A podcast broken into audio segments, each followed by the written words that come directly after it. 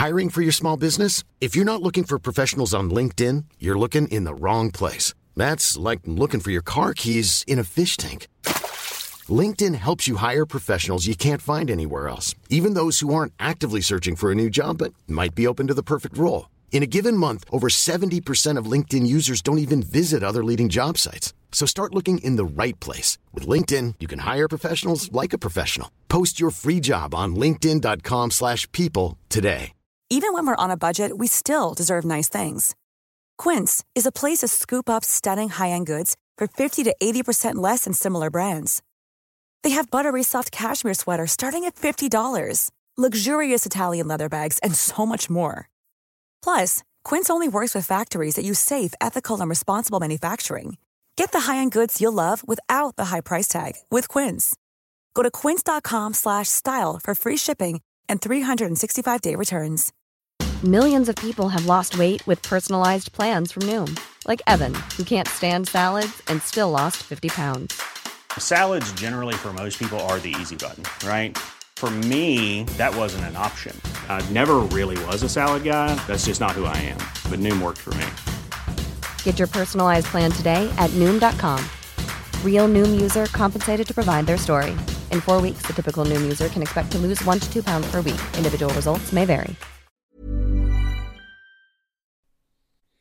Hello, my name is Gary Mansfield, and this is the Ministry of Arts podcast, where each week I'll be speaking to a different artist. Now let's begin by bagging these bongos.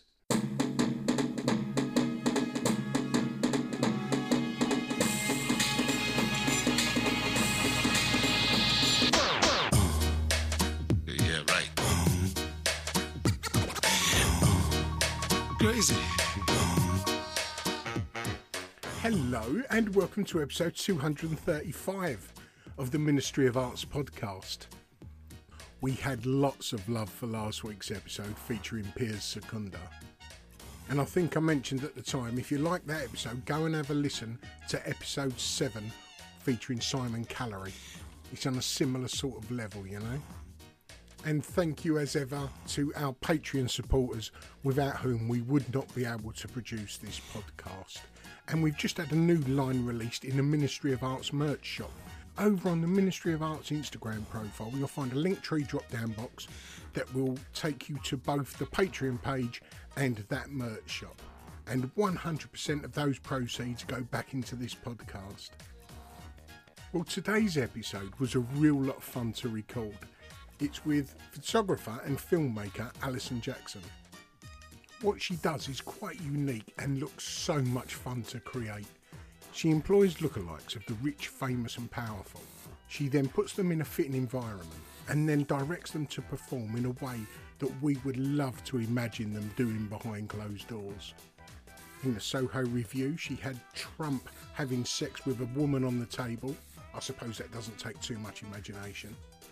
Camilla getting drunk, Wills and Harry fighting. And in this episode, and in this episode, she even talks about a situation where she was outside Buckingham Palace, and the security, and the security even opened the gate, thinking that the royals were the real deal. It's like spitting images come to life. It's something that you may even be able to help Alison with. A couple of weeks ago, she was on TV in the hunt for a Keir Starmer lookalike, or at least someone who resembles him. So if you know someone that fits the bill, give Alison a shout on Instagram. Anyway, I don't want to spoil anything, so please come with me as I spoke to photographer and filmmaker Alison Jackson. Right. I'm on my iPhone. That's quite that- all right. Uh, all right. Of course it is. How are you this morning? You good? Yeah, no, absolutely fine. What about you? Yeah, good. So I, I do have seven questions, Alison, that I ask every guest. And the first being, how would you explain what you do to someone that doesn't know your work? Well, uh, very quickly, I make uh, films and photographs about celebrities doing things in private, but stage everything uh, with lookalikes, actors with wigs, and create uh, people who uh, actually look nothing like uh, the celebrity, but I make them look like the real celebrity. And then I put them into situations that really exist in our minds, uh, but images we've never seen before. We've all imagined, but never seen before. I mean, you say they look nothing like the person they're supposed to.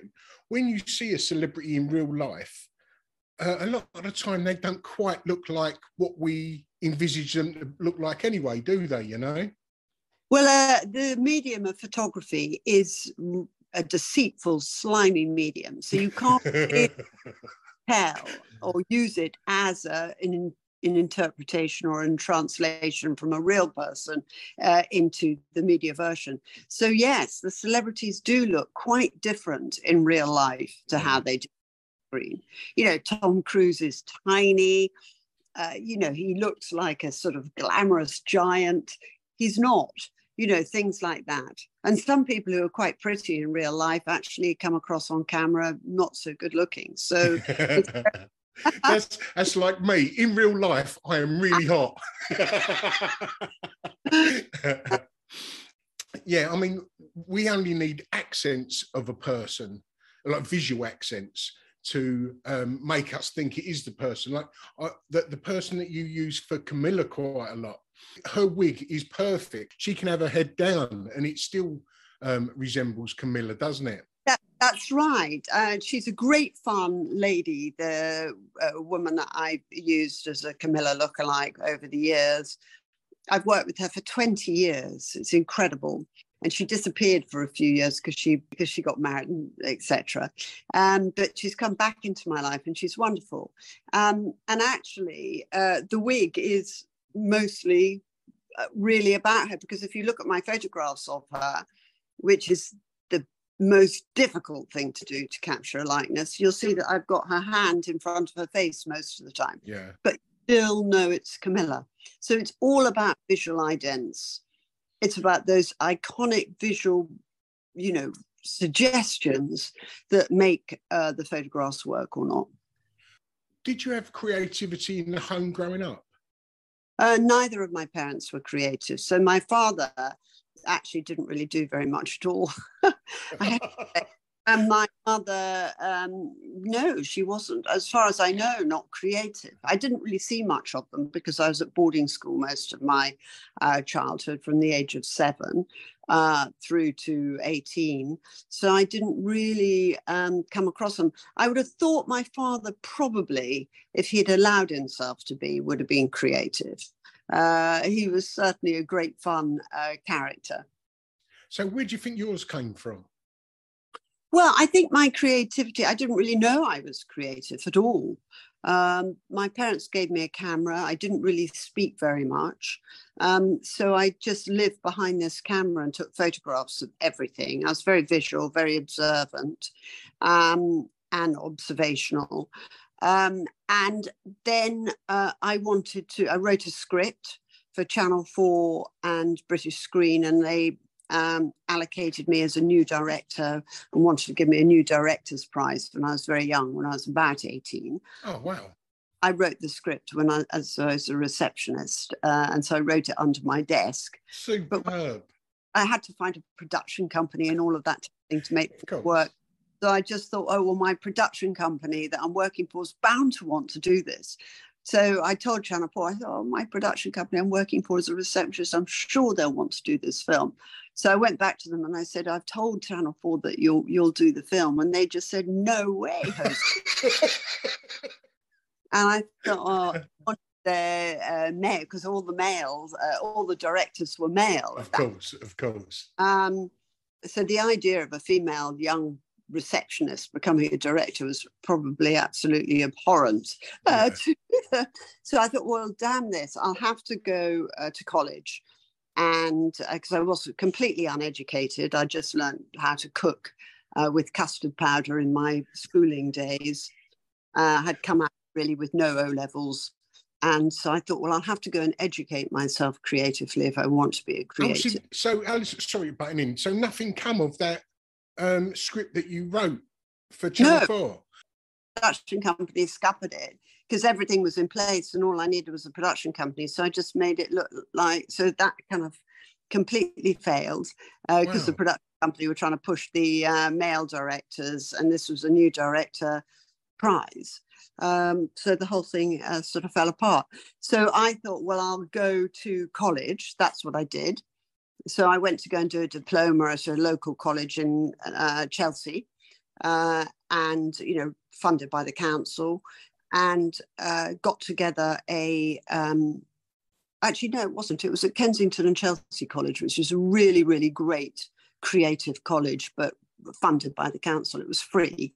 So got together my uh, portfolio and then went to Chelsea College of Art and then went to the Royal College of Art. And it was really the Royal College of Art that put me on a platform, a visual platform to work as a creative. So as I was leaving as a student, at the Royal College of Art. I had a very turbulent time there with the Princess Diana work that I was doing. Um, but as I was leaving the Royal College of Art, um, the BBC approached me and offered me a television series, which was called Double Take. So that was pretty. Yeah, yeah. And I always wanted to direct, and they said I could direct it and write it and be in control of the whole thing. So it was a created by series, which is a very difficult title to get um, facilitated by Tiger Aspect, who was there was a great producer there called Paul Summers, and he really just guided me through the whole thing. And so that's how my career started. That I one did- you got a BAFTA for? I got a BAFTA for it, and it, we had nominations for BAFTAs thereafter. But and was that I, the first one that you worked on? Yeah. That's brilliant. I know, well, it was a new idea. Brilliant. because nobody else had come up. It was a unique new idea. Nobody else had come up with this concept. It's sort of like spitting image, but live, isn't it? That's right. You can't tell what's real or fake anymore. We don't care. And I'd created this thing. It's painstakingly hell to create it, but I managed to create it, which was extraordinary. And the BBC, the commissioning um, programmer at that point, said it took her 24 hours to make a decision, go for it, allocate the money, and make it. Brilliant. I bet they don't work like that anymore, do they?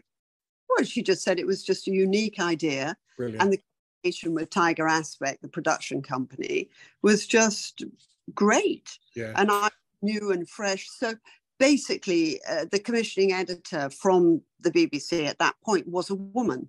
So, which was also fairly unique yeah. uh, yeah. position for a woman. So I was one of the first female comedy directors at that time. I mean, I, I know there are, you know, token female directors yeah. throughout the history of directing, but there just weren't, uh, I mean, I'm sure there were a few, but very few female uh, directors. And I think I was the first comedy director. Yeah. Certainly one. Two, two things you mentioned there, if I can just pick up on those, Yeah. is when you said about um, celebrity and sort of no one really cares if it's real or not.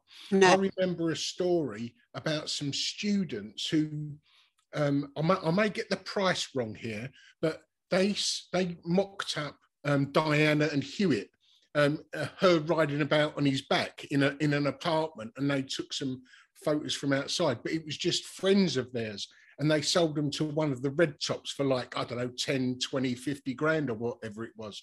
I don't know if you remember that that specific. but I, thing. I do remember that. And I, I have to say, I want to say to you, I think those were my videos.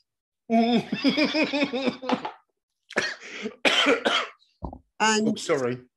because we did that's exactly what double take was it was like a compilation of topical stories so at the time then it was john major romping around with a Mm. very attractive politician called edwina Currie on the on the ground he he was our prime minister it was Tony blair you know being wiles behind Yeah. the scenes and you know it was all it was like five second to 30 second clips effectively it was like a tv version of tiktok Yeah, yeah, of course.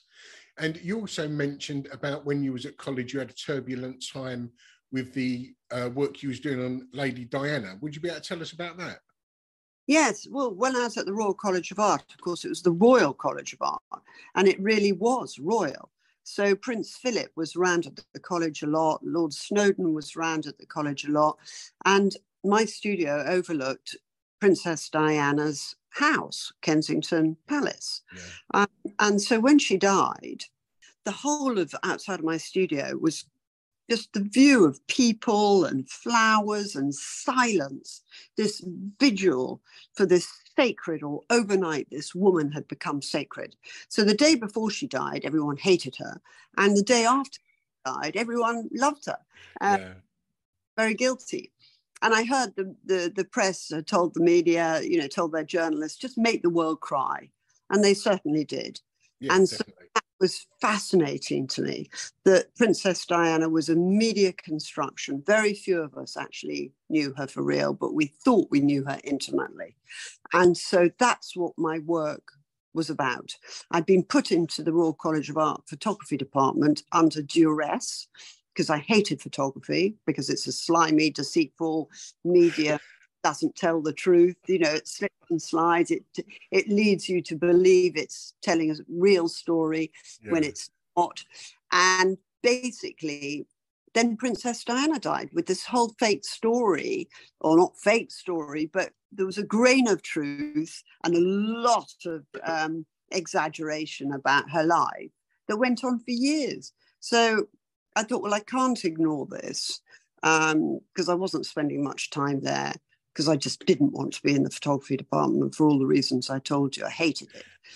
So I started making this work about Princess Diana, about how much the camera lies and how much um, you think it looks real or sounds real, but actually it's fake. So I was commenting on photography, shooting it all through photography. So I created a photograph of Diana Dodi and their mixed race child together, which the press thought was completely outrageous and put me on the front pages saying disgusting artist at the Royal College of Art. How could she? Tasteless, so on and so forth. And I thought, well, hang on a second. Here they are selling newspapers, reappropriating my imagery, and then telling the world that I'm a disgusting artist. And then in private, the one day I was allowed to show the work at the Royal College of Art was the day I was leaving.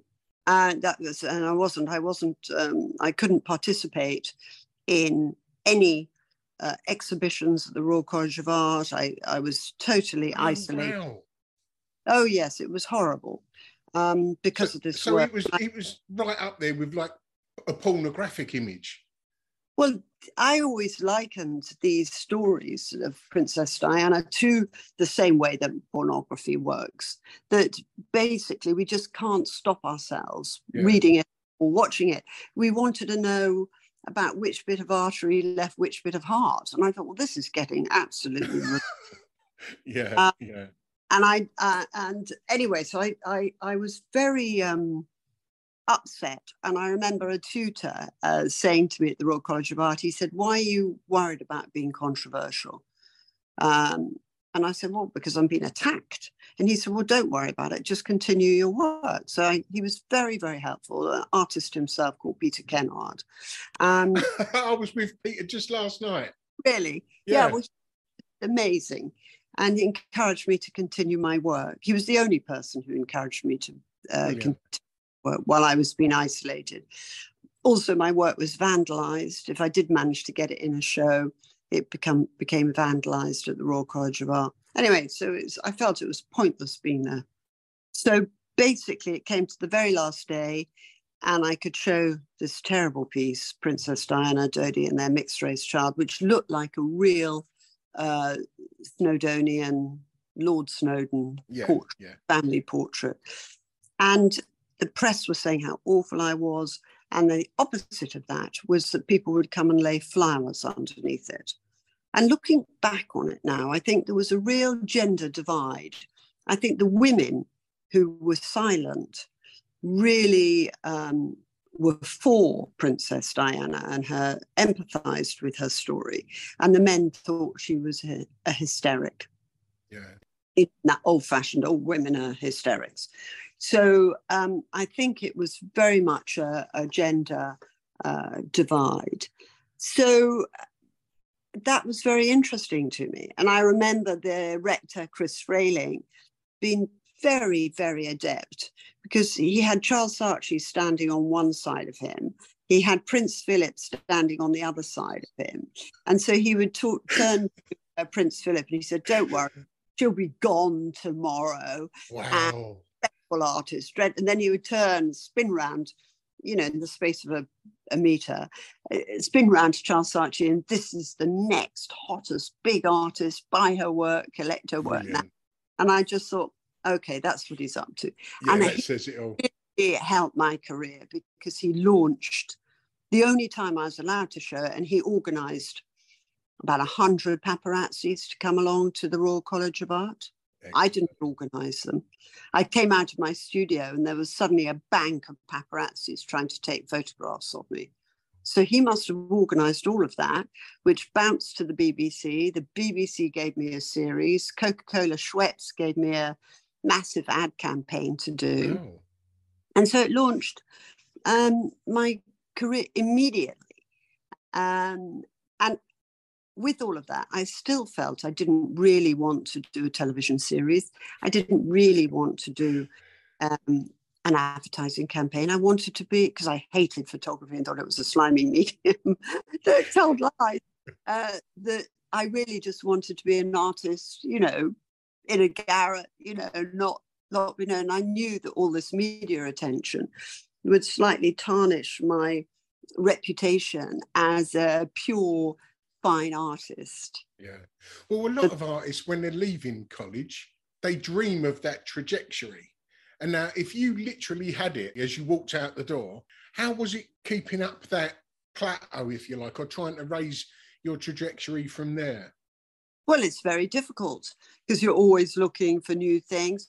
I feel I haven't really finished all the work I'd like to do on this body of work. I'd love to do another television series about the media construction of public figures and celebrities and the mechanism of how it all works that benefits the media, benefits the publicists, benefits the celebrities themselves, and benefit us because yeah. we love to look uh, all this stuff. Even though we know it's all not true, we can't stop ourselves watching no. it.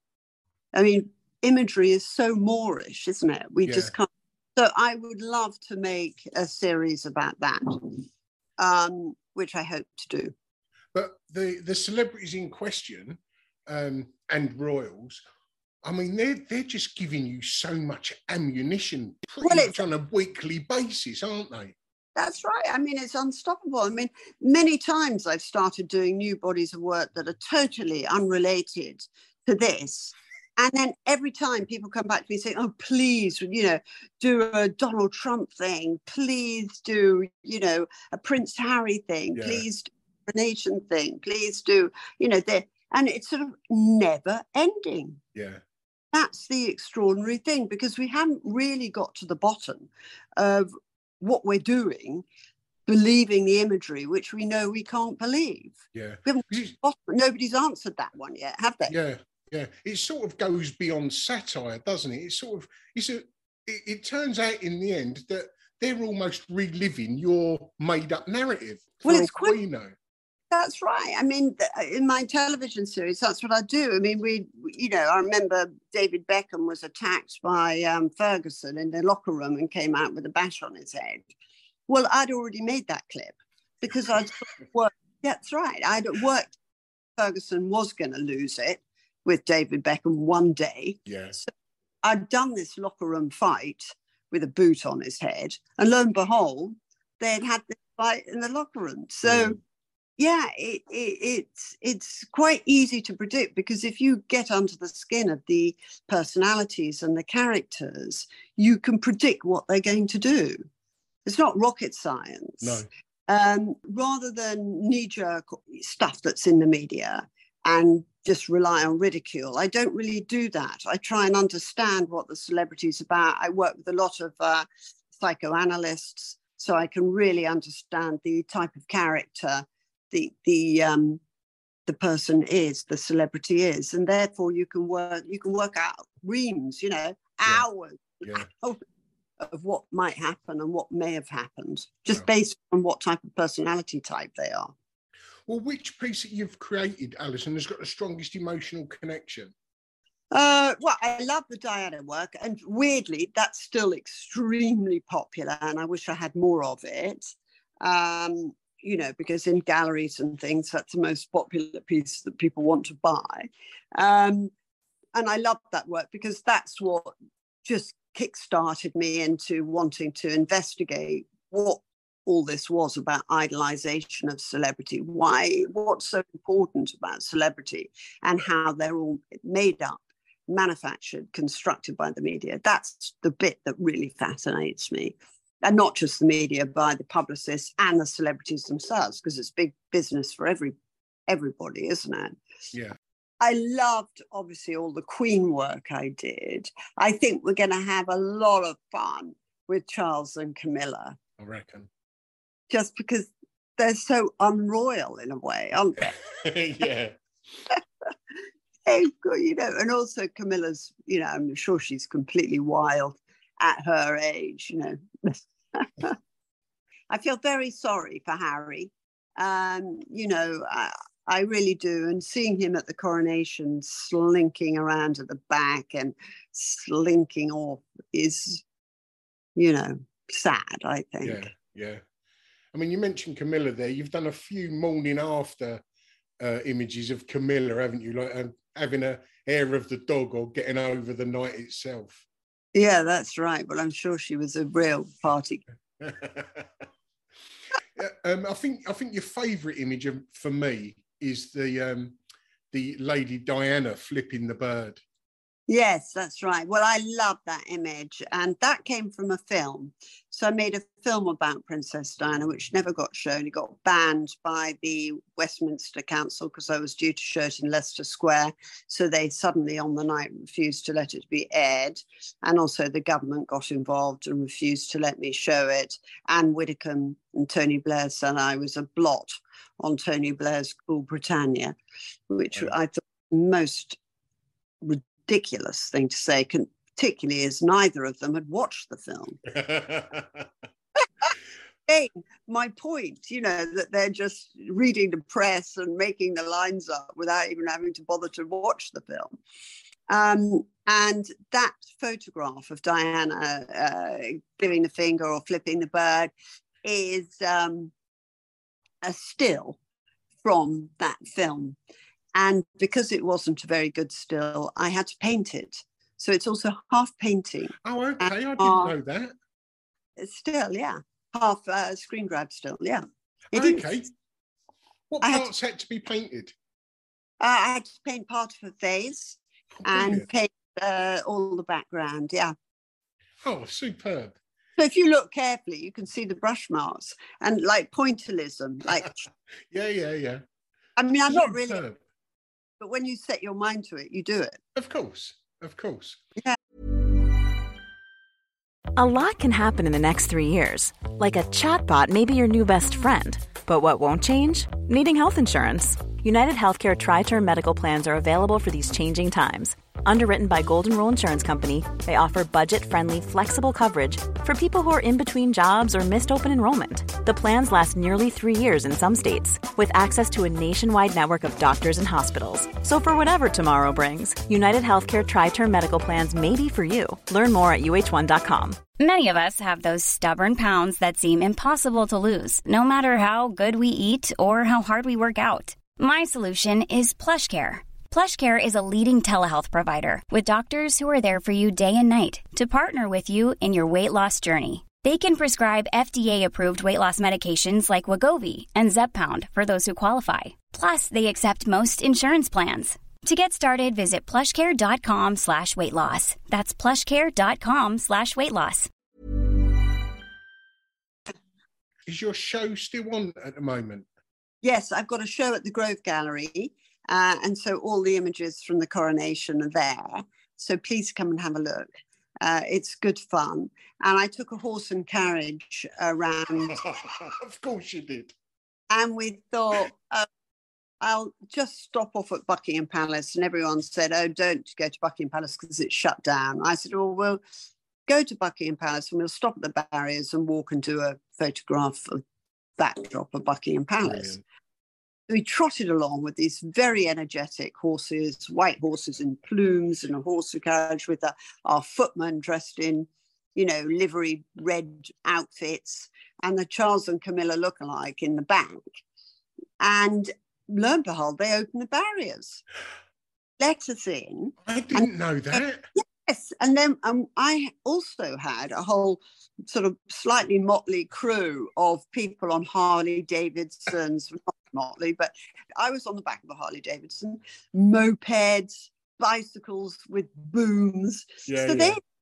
they in as well. And there was a garden party going on, and then they opened up the gates to let us go into the garden party. I don't know what they thought. Oh, The- I mean, I hope nobody got fired because I'm very grateful. did you get them. into the garden party? Well, we got into Buckingham Palace, and then suddenly they realised they'd made a frightful mistake, and they didn't know what to do. So they just stood around looking at the horse and carriage, and they Miller lookalikes. I don't think they could tell whether they were real or not. Brilliant. I really don't. amazing, it? Anyway, suddenly realised it was a frightful mistake, and um, they did try and sort of push me or uh, get me by the arms and drag me away. And I thought, oh my god, this is I'm going to look like one of those stop oil people. I'm like moment. Uh, and um, so anyway, uh, I said, I'm a woman, you can't touch me. So they let go of me. And so I had to run down the mall in my extremely high shoes. And um, well, I have seen that photograph of you with a crash helmet on, running behind, trying to Yeah. catch up with a motorbike. Brilliant. well, that's right, because the police said, get on your bike. They wanted me on my bike for some reason. Probably because legally you're allowed on your feet uh, around Buckingham Palace because it's tarmac. But you, you know, it's illegal to be on a motorbike. So as soon as I'm back on a motorbike, they can Yeah, of course. That's their reason then, yeah. everything about I always watch out for the legals. Everything about that that I did was legal, um, because uh, you know you're allowed a horse and carriage in London. It doesn't have a registration plate, so it's not offending any traffic uh, problems uh, regulations, and so it was totally legal. And if And it- someone invites you in, you're far from trespassing, are you? I mean, I couldn't believe it. I mean, I just could not believe we were invited into Buckingham Palace. You know, Brilliant. King Charles, Queen Camilla in a fake horse and carriage invited into Buckingham Palace. And how many images of that did you get? We've do- done a whole video. Remember, I had like 15 Harley Davidson video cameras all following it. I'll show you. I'll get that to you. You can show it. That is superb. I love it. And the crowds, which was brilliant, because one minute really the crowds were looking in to see who they could see in the garden party and could they see King Charles, who was there giving a speech. So they were sort of peering in with their binoculars. And then suddenly we arrived in the opposite direction, you know, behind them. So they all swung around Yeah. to look at us and uh, see the horse and carriage with the fakes in it. Because of course, one minute the the viewers are going to be going, "Well, that's not Charles and Camilla." Then all of a sudden the doors open, and they go, "Oh, it is Charles and Camilla." Well, then they're getting chased out again, and you don't know what's real or false, do you? Right. Nobody really knew. And there was a lot of videos out on YouTube saying, oh, it's funny, Charles and Camilla and the horse. And yeah, they seem to be going away again. And Yeah. then eventually somebody goes, oh, I think they're lookalikes. um, you know, uh, it was very, very, very interesting. But I love that because it's a real mixture of real and fake, and nobody really knows go- what's going on. And, you know, we're all coming into the age now of AI and it's looming.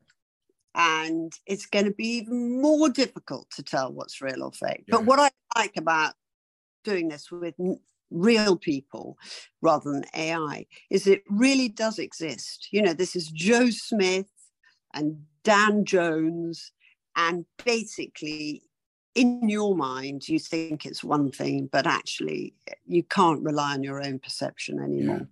Well, there's that thing, isn't there, where reality and unreality can work in parallels, but as soon as they cross over, that's, that's uncharted territory. We don't really know what to do, do we? You know?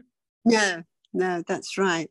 It's kind of like, well, it's bizarre, but we do live in this slight fantasy world because the imagery allows you to fantasize, you know. So all I do is People always, for example, people always think my work is incredibly rude. You know, I'm doing these dreadful scenes and it's rude and shouldn't be looking at it and it's a push me pull you shouldn't we look at it or shouldn't we look but my work's never really very rude but there's something about the way i shoot it that inspires people's minds to take off with their imagination for them to think that it's rude yeah. and that's what i find amazing the, the photo- photograph itself incites people to think that it's rude or because it's a private moment and I've shot everything through a door crack or a window frame or something that I shouldn't, you know, be doing, some kind of illicit way of shooting, it incites the viewer to think that it's really rude. It's fa- I find it completely fascinating because actually I'm very polite and not very rude. yeah, see, I, I see it as as sort uh, of like opening the curtain, if you like, on someone's life. Because it, for me, it just I, I know they're not real the, the images that you create, but it to me it makes me think that they're just like us. You know, if, mm. if that was them, they you know they don't get up in the morning and look beautiful. They get up like the rest of us, looking like a pile of shit at, yeah. at seven o'clock in the morning. You know. That's right. That's right. So basically, I suppose I'm just trying to. We're so numbed to the fact that we see so much imagery. Yeah. None of us know what's real or not. We don't know what people's private lives are, but we're dying because the photograph is only really a, a 3D suggestion of what might be going on yeah. in celebrities' lives. It makes us really want to know more about them in their private lives. So the more we see of a celebrity, repeat the real celebrity, repeated in a site or a magazine or TV, it just incites us to want more. What you can't have, because you can't ever meet the real celebrity through an image, um, what you can't have, you want more of. And so we chase after it. So this this this world of photography becomes a catalyst for us to really want to know more and more about these celebrities, which we'll never know. We'll right. never know the truth. Yeah. You know, in eight hours, you can do four different studio setups, you know, and suddenly, you know, you've got four different stories or eight different stories, one an hour, um, uh, that look completely convincing. Yeah, yeah. We're all aware that the, the person that the camera sees is just the persona. The, the real person you see later on once they've shut the front door and and yeah they, they are pretty much the same as the same as you and i aren't they well it's like marilyn monroe always used to say of her image who's that woman because she was very different woman in yeah. private to how uh, she was perceived uh, you know on camera i mean she had to play a part didn't she she had to part as a sex goddess yeah. which in fact she was just a normal woman ambitious wanting to get to the top, but she got stuck in that rut of uh, playing the sex, you know, goddess. Yeah, yeah. There's a yes. question I ask each guest: If there was you and five artists, past and present, what would your ideal group show be? Well, um, I was thinking about this because Andy Warhol was a huge inspiration to me.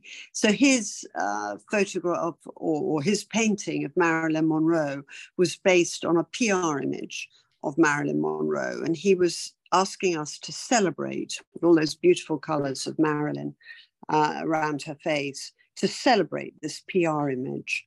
And for me, that's really, I find very inspirational in relation to my work.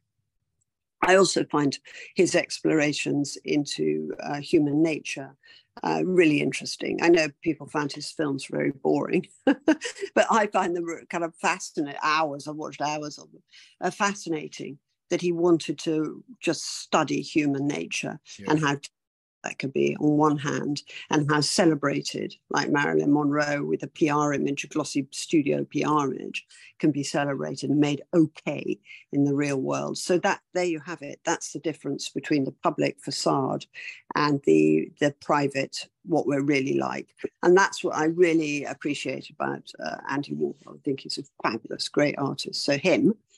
Uh, Damien Hirst was a massive uh, inspiration to me because he was the first living artist in my lifetime who was straddling art, design, advertising. You know, he went into business with a, uh, one of the greatest advertising gurus of that time, Charles Saatchi, mm. who owned one of the biggest advertising um, groups or companies in the world, Saatchi and Saatchi, and also M&C Saatchi. Um, so, you know, what an extraordinary thing that suddenly you've got art, inverted comma, well, it's not, it is art, but it was really under the, the guys Charles Saatchi sold it. and yeah. the sense show in the 90s at the Royal Academy is one of the most exhilarating uh, shows uh, I ever saw. Um, filmmakers, I love Armando Iannucci, uh, you know, in the thick of it. Yeah. Always wanted to work with Armando Iannucci, and I was supposed to do that in the BBC uh, when I was working with the BBC way, way back then. He wanted to go off. I think he wanted to sort of do the same thing, and I do. I did, but with actors, and I was doing it with lookalikes. So he yeah. went one I went another. Sadly, I so I missed my opportunity there. But I think he's a great artist. Um, I on the film as well, documentaries. I love uh, Adam Curtis Brilliant. because I really like uh, his brutal look yeah. and feel.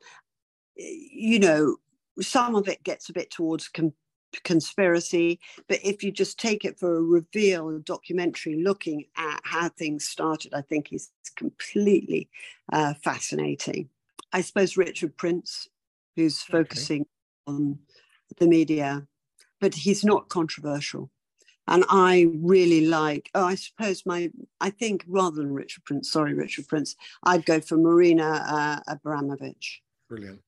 I think she addresses bravery, women. Uh, she's not frightened. She's got balls. Yeah, most definitely. If women's balls are, I don't know what that is, but she is brilliant. And I think that that's very important. I think Warhol was courageous. Uh, I think Damien Hirst was also breakthrough.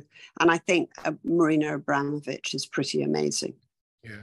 I mean, when you mentioned Damien Hirst there, I mean, he also took a hold of and tried to bypass the gallery and selling straight to the auction house a few years ago and sold like $200 million worth of art in, in two sittings. Yeah, completely breakthrough. He broke all the rules um, and found help to break those rules yeah. throughout. It wasn't on his own. You know, really clever strategy. Yeah. So, you know, I'm. I think he's actually a really great artist. Yeah. He's certainly opened up, and also, you know, his work was intellectually demanding. Um, now, work is very decorative. I mean, I came from that rigorous intellectual rigor that we were taught at Chelsea College of Art. You know, we, God, I mean, we had to explain our work. There's no such thing as you couldn't, weren't allowed to do pretty work. No. It didn't not come into it. The, the no. pretty now a recent thing. Yeah, that shift is changing quite a lot now, isn't it? I don't know whether that's to do with social media or not, where it's that instant grab, you know, like a like an advert. It has to be bold and and and something to catch the eye. Well, I think that Damien Hirst opened the doors for saying, you know, I've got something to say with our new style of artwork. Uh, and now I think that it's now just very consumerist. Yeah. I think it's art as a consumer product. And, you know, you get all these art fairs, which are great, by the way, for living artists. I'm very pleased artists can make their living, but it's very based on on consumerism. Yeah. I mean, saying that about art fairs, I was at the uh, the affordable art fair a couple of weeks ago there, and I was also giving a talk at the VIP evening, and um, Dave Gilmour from Pink Floyd walked past. You know, I'm a huge fan of Gilmour and Pink Floyd, so I know his face instantly, but I've never seen it in real life. And because he was literally, what, three feet away, I didn't know if it was him or not on screen. I've had to look at him on screen to realize that the one in front of me was him. He must be aware of his best angle. Yeah. I mean, I think all celebrities know how they're going to be shot. I mean, when I shoot, I do a lot of portraits of celebrities, real celebrities as well. And um, often uh, I'm given a, like with Liza Minnelli, uh, you get um, a sheet of paper uh, or an email prior to the shoot, uh, exactly how and what you're allowed to do. Oh, okay. Wow. Well, I think that's better than having a row. Oh, definitely. Yeah. Uh, on the day um, at, or even after. So, say you've gone to a great trouble to shoot someone and then you show them the photographs um, and then they don't like them because you shot it from an angle that they don't particularly like. That's a shame. Yeah. I mean, I'm all for, you know, artistic. Um, you're allowed, as an artist, you're allowed to do anything. But within the boundaries, like I know that I'm going to look awful from one side. so why would I let anybody yeah. shoot me uh, from that side? Yeah. So I much say such to someone, you know, oh, two meters away, such and such a lens, slightly to the left, above the chin, and that's the rule. So if you yeah. want to shoot, you you do that or don't bother. Yeah. And in that, you can shoot from, you know, yeah, whatever. Yeah, as long as it's within those boundaries. Yes. Um, what do you think you'd like to do if you wasn't an artist, Alison?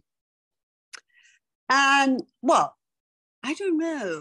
I, I always rather appreciate legal minds.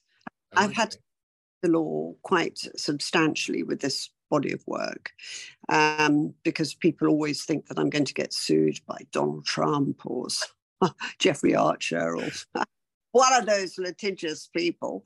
Um, but I've never been sued and never had a legal letter. But I really appreciate the law because it's so fascinating the technicalities of the law. Yeah. So I'm, quite, I'm very, very detailed, as you can imagine, you know, the, in particular. So that with my work, you've got to get every hair right in the wig and the right angle, the right line. Nothing can be 90%. It's got to be 100%. Yeah. yeah. So, and laws like that, you have to fish around to find the technicality and then and with my work I, I started it as a legal loophole because the Royal College of Art would not allow me to make my work using other pictures of Princess Diana. So I started by making images of Prince of Princess Diana that Testino had shot. Yeah. And the Royal College of Art said you can't do that because you're in breach of Testino's copyright. Yeah. Um, so I had to stop that work. Then I thought, well, I'll look at Cronenberg's Crash, the film and they said you can't use his film because you're in breach of his copyright. So everywhere I was going, I was in breach. So I started then to to I made my own version of Cronenberg's Crash and got signed, uh, got the models to sign uh, model releases, um, and I did put it in a show in the Royal College of Art, but the work was vandalised mysteriously overnight, uh, so nobody saw the work. So I was then thought, well, the only way I can continue is to get my own models, style them, and then that's a legal loophole. And the Royal Court couldn't say anything about that. No, nor can anyone. You said your work was damaged. Um, how was the work damaged? Oh, completely smashed. Oh, um, wow. Okay.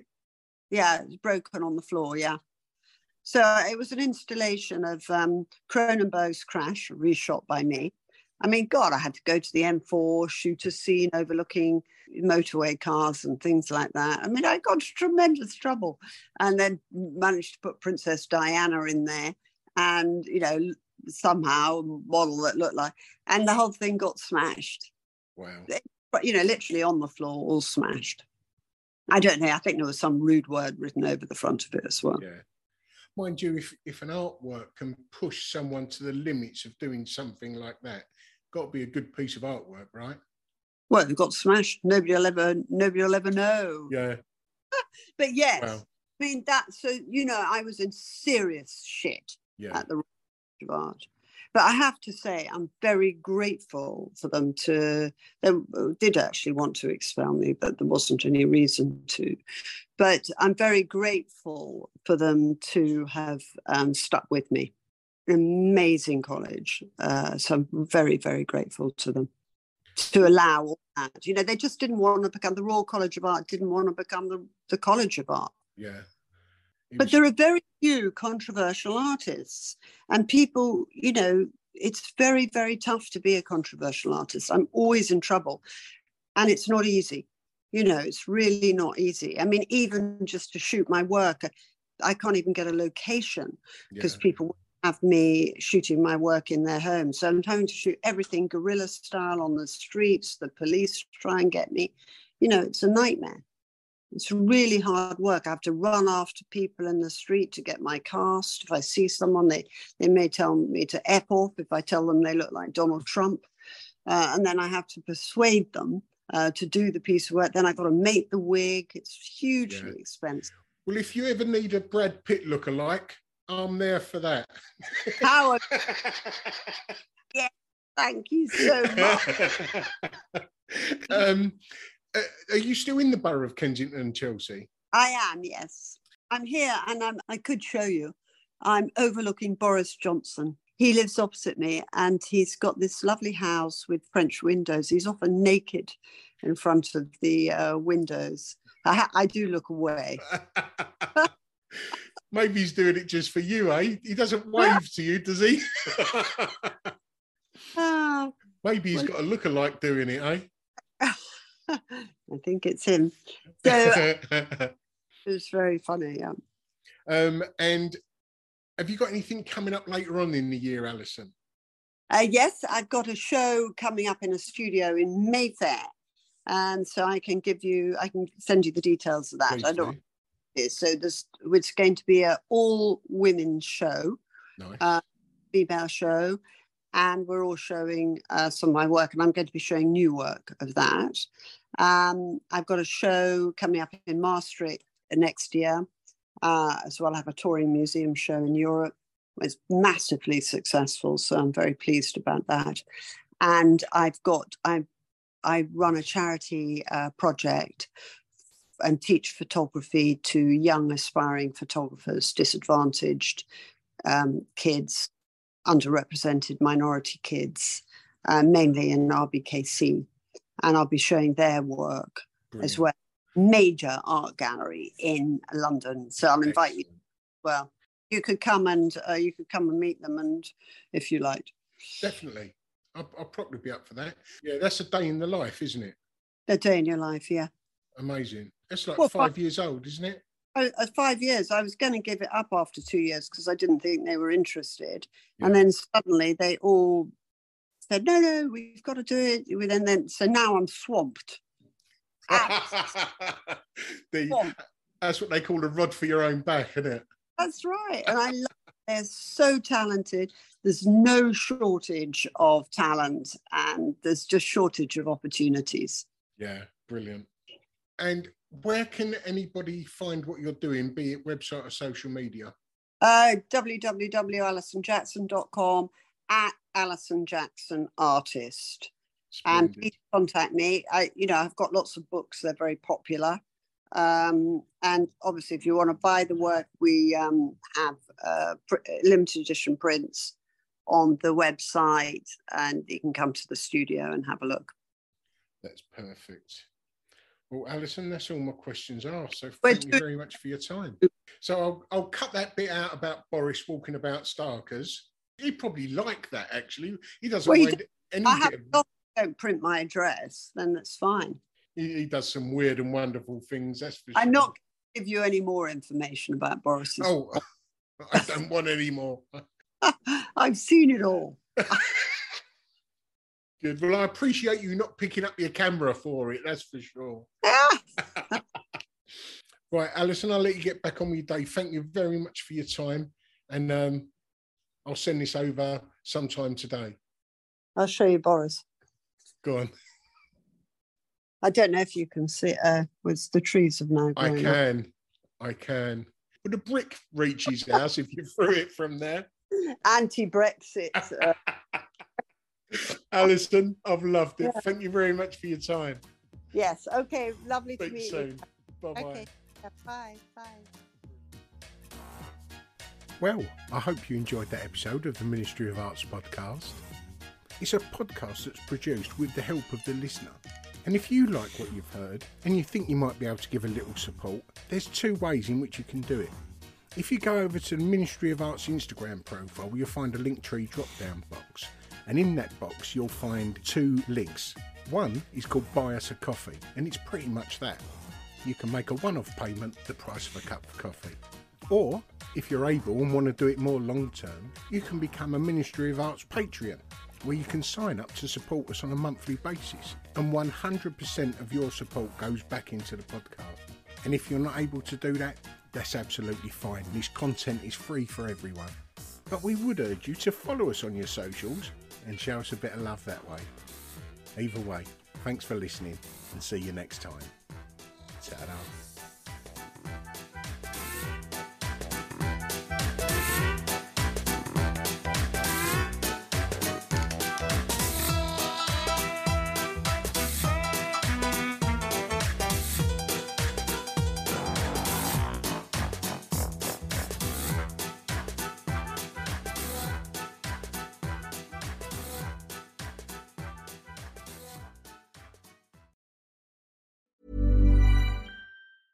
Planning for your next trip? Elevate your travel style with Quince. Quince has all the jet setting essentials you'll want for your next getaway, like European linen, premium luggage options, buttery soft Italian leather bags, and so much more. And is all priced at 50 to 80% less than similar brands. Plus, Quince only works with factories that use safe and ethical manufacturing practices. Pack your bags with high-quality essentials you'll be wearing for vacations to come with Quince. Go to quince.com/pack for free shipping and 365-day returns. Want to get a chiseled look in the jawline? Sculpt and shape your jawline with added volume from Juvederm Volux XC. Juvederm Volux XC is an injectable gel specifically designed to be robust enough to improve moderate to severe loss of jawline definition. And it is the first and only hyaluronic acid filler approved for the jawline. Add volume to your jawline for a chiseled look with Juvederm Volux XC. For important safety information and to find a licensed specialist, visit juvederm.com. That's J U V E D E R M.com. Not for people with severe allergic reactions, allergies to lidocaine, or the proteins used in Juvederm. Common side effects include injection site redness, swelling, pain, tenderness, firmness, lumps, bumps, bruising, discoloration, or itching. There's a risk of unintentional injection into a blood vessel, which can cause vision abnormalities, blindness, stroke, temporary scabs, or scarring. Talk to a licensed specialist to find out if it's right for you. Visit juvederm.com. That's J U V E D E R M.com.